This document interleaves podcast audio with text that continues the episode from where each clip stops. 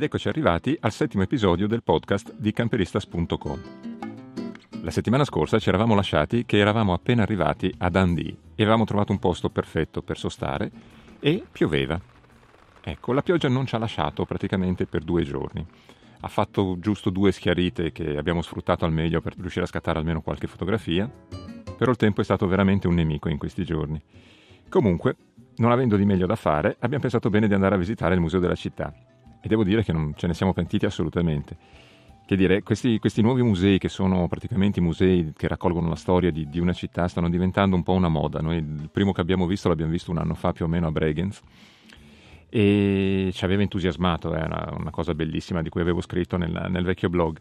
Questa volta siamo andati a vedere questo senza grandi aspettative perché tutto sommato dici ok, un museo di, della storia della città di Dundee, cosa, cosa, può offrire? E invece è stata veramente una bella sorpresa perché pur non essendo allo stesso livello di quello di Bregenz, sala dopo sala ti fa entrare nella storia nell'atmosfera del, della città, facendoti conoscere i personaggi, i mestieri, su cosa sia basata da una parte l'economia di, della città e dall'altra cose che sembrano fuori posto come oggetti africani, egiziani o asiatici che sono in realtà praticamente souvenir che si sono riportati in, in patria viaggiatori partiti da, da Dundee, dalla città.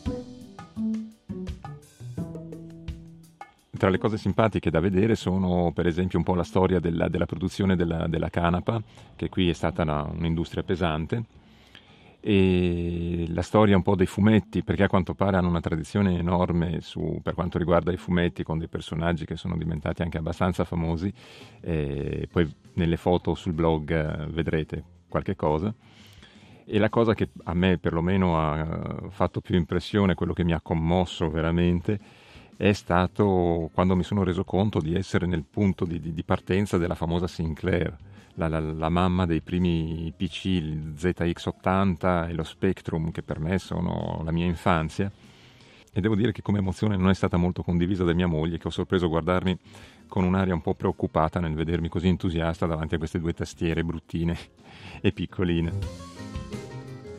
Come si può spiegare a una persona che non le ha vissute queste cose, questi momenti storici, queste, questi oggetti del desiderio de, dell'infanzia?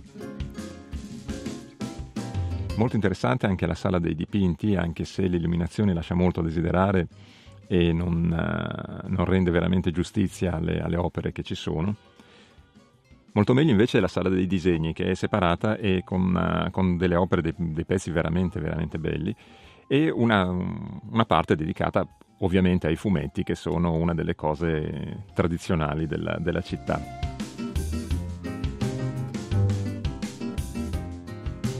Dopo il museo, che per la cronaca è sempre entrata gratuita come la maggior parte dei musei qui in Scozia, siamo andati a infilarci nel centro di arte moderna, che è una cosa di cui vanno molto fieri qui in città.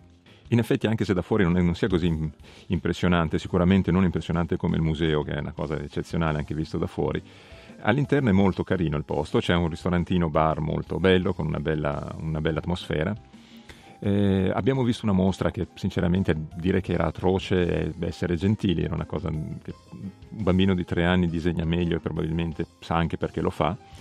Eh, però ci è andata bene lo stesso, a quanto pare gli amanti dell'arte vengono premiati perché siamo capitati all'inaugurazione di un festival di cinema per ragazzi e praticamente abbiamo approfittato alla grande del buffet che tra l'altro offriva de- dell'ottimo vino rosso, cosa che qui è abbastanza rara da trovare o perlomeno costa caro, come ho detto molte volte.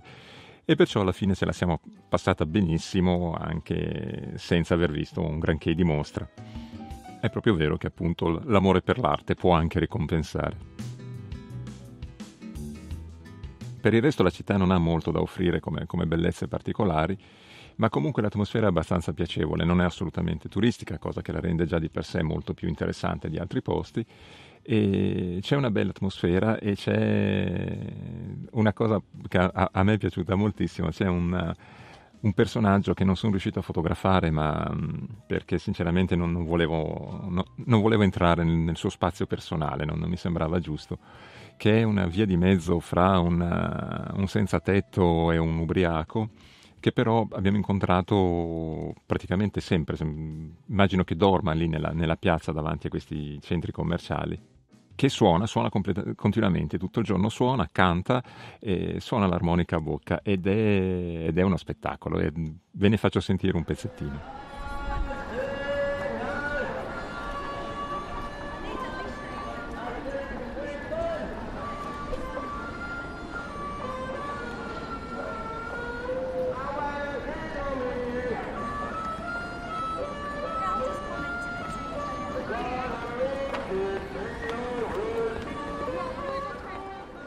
Per il resto la città è una, una serie continua di, di, centri commerciali che probabilmente tornano anche molto comodi perché visto il tempo eh, è comodo infilarsi in queste grandi gallerie e passare da negozio in negozio. Comunque è stato un posto molto carino che valeva la pena tutto sommato di vedere perché è un po' fuori da quella che è la, la, la strada normale dei, dei turisti e come sempre questi posti hanno qualcosa da offrire. Ci siamo lasciati comunque la Dundee alla, alle spalle e ci siamo diretti a Glasgow, che era in teoria dove volevamo andare da, da parecchio tempo. Ho individuato un bel parcheggio strategico su Florence Street che si è rivelato un capolavoro perché siamo arrivati nel tardo pomeriggio e sembrava un po' isolato come posto perché chiaramente quando non conosci la città insomma, ti preoccupi un pochettino ma in realtà era, cioè meglio di così non si poteva perché a un chilometro, un chilometro e mezzo al massimo dal centro, tranquillissimo e gratuito, perciò abbiamo trovato veramente il posto perfetto. L'unico problemino è che al mattino si riempie parecchio e anche abbastanza presto, il rumore comincia intorno alle sette e mezza di mattina, sette, sette e mezza di mattina. Alla fine ci siamo rimasti quattro notti senza il minimo problema e ci è tornato comodissimo veramente per andare e venire dalla, dal centro della città.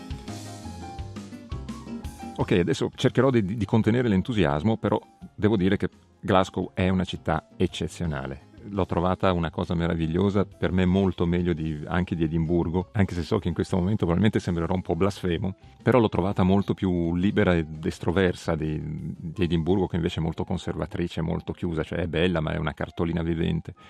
Glasgow è viva, è in movimento, è, è una serie incredibile di, di, di, palazzi diversi, uno di fianco all'altro. Infatti dicevamo, parlandone con Elisabeth, che ricorda molto spesso un po' Barcellona e anche un po' Berlino. Ci sono vari punti che non so perché ci hanno fatto venire queste immagini del, di altre città che abbiamo visto nel, nel passato. Turisti pochissimi, non so se, se, perché siamo fuori stagione probabilmente ormai, comunque non, sicuramente non dà l'impressione di essere una città turistica.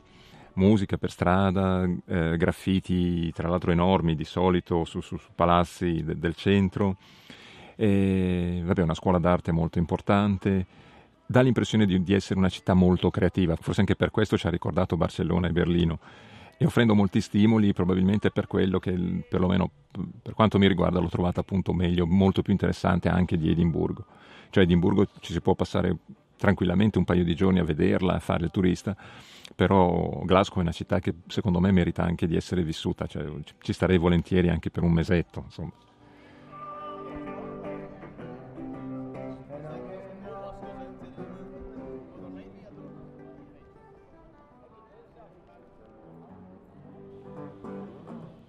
Posso dire che forse è stato anche il bel tempo che ha aiutato un pochettino a essere così positivi nei confronti della città, perché dopo tutto il brutto tempo che avevamo visto, il fatto di beccare due giorni di sole eccezionale probabilmente hanno, hanno influito anche molto sull'umore e sul, sul, sul, come ci siamo sentiti. Però non credo che sia stato soltanto quello, no? era veramente, veramente una città eccezionale. E anche qui però con tutto che c'era il bel tempo e chiaramente ne abbiamo approfittato per andare in lungo e in largo per la città, eh, siamo andati a visitare la, la, Galleria d'Arte Moderna perché è una delle cose in teoria da non perdere a, a Glasgow. Anche qui l'entrata gratuita, chiaramente, anche qui un palazzo meraviglioso con uh, quattro gallerie all'interno, una per piano, che non ospita una collezione permanente, ma fanno di continue esibizioni diverse. E per quanto possa dire di non aver visto un granché, nel senso che sulle quattro mostre le tre erano anche in questo caso diciamo bruttine, ma cioè proprio anche a non vederle non cambiava niente. Ne abbiamo vista però una che era abbastanza carina, se non altro per l'originalità della cosa, perché era una mostra di un certo John Samson, che è un documentarista scozzese che è stato attivo alla fine degli anni 70, inizio 80, e che si è occupato di soggetti, di temi abbastanza particolari. E la cosa abbastanza originale della cosa è che fare la mostra di un documentarista non è semplice. Infatti, praticamente erano le proiezioni di cinque film in parallelo all'interno di questa sala su schermi diversi dove si potevano sentire uno con l'audio normale e gli altri con le cuffie. Veramente una cosa interessante è un bel modo anche di, di, di affrontare la presentazione appunto di, una, di un filmmaker, di un documentarista. Come seconda tappa siamo andati a visitare invece il Lighthouse, il faro, che è uno degli edifici progettati dall'eccezionale Charles McIntosh, che tra l'altro con Alexander Greek Thompson, ottimo soprannome il Greek, eh, sono probabilmente i due maggiori responsabili della varietà e della bellezza della, della, città, perché sono quelli che hanno costruito molto e hanno dato veramente questa impronta strana alla, alla città. Perché oltre appunto agli, agli, stili diversi c'è anche questa influenza eh, enorme della, della, Grecia, ci sono colonne partenoni da tutte le parti, insomma, e a modo suo la, la rende una cosa molto particolare. Comunque il, il Lighthouse è, era nato come, come, sede di un giornale il, per il Glasgow Herald al, agli inizi del Novecento ed è stato trasformato negli ultimi anni in un centro dedicato all'architettura e al design della, della città. Dalla terrazza, da, dalla cima del, del faro, si ha una vista meravigliosa su tutta la città. Per il resto è bellissimo l'interno che assolutamente va visitato perché ospita anche qui delle mostre sempre basate sul design e dell'architettura, però molto interessanti con delle cose molto piacevoli. Noi abbiamo visto una mostra di, di poster che, che, era il risultato di un concorso fatto qui a Glasgow che è stata veramente meravigliosa, una, cosa, una delle cose più belle che abbiamo visto qui in Scozia. E c'è una sala molto, molto interessante che è dedicata appunto al grande designer architetto Macintosh e, e, al suo lavoro e che ti fa entrare un pochettino anche nella sua storia e nella sua biografia che per chi non la conosce com- come nel mio caso è, l'ho trovata molto, veramente molto interessante. Assolutamente consigliato anche Lighthouse da vedere, entrata gratuita come sempre. A Glasgow probabilmente ci ritornerò molto presto, però questa volta sfortunatamente dobbiamo andarsene, il tempo ormai si sta facendo sentire, sta diventando pesante e il nostro camperino non è fatto per, per i climi freddi alla fine, per quanto abbia le radici in Germania, con, con il freddo soffre molto ormai. Perciò l'unica cosa che ci rimane da fare è passare da, dalla nostra amatissima Edimburgo, così salutiamo il piccolo, ci organizziamo un attimino facciamo un'ultima grossa spesa e poi scendiamo verso, verso, l'Europa continentale. Ci fermeremo probabilmente un paio di giorni a Londra ad incontrare degli amici che, che è un po' che non vediamo e poi passeremo in Francia.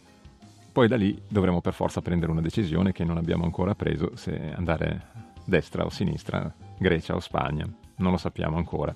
Comunque dobbiamo trovare un posticino dove andare a passare l'inverno. E con questa difficile scelta chiudo anche questo episodio del podcast di camperistas.com Ringrazio moltissimo chi ha avuto la pazienza di ascoltarmi. Alla prossima.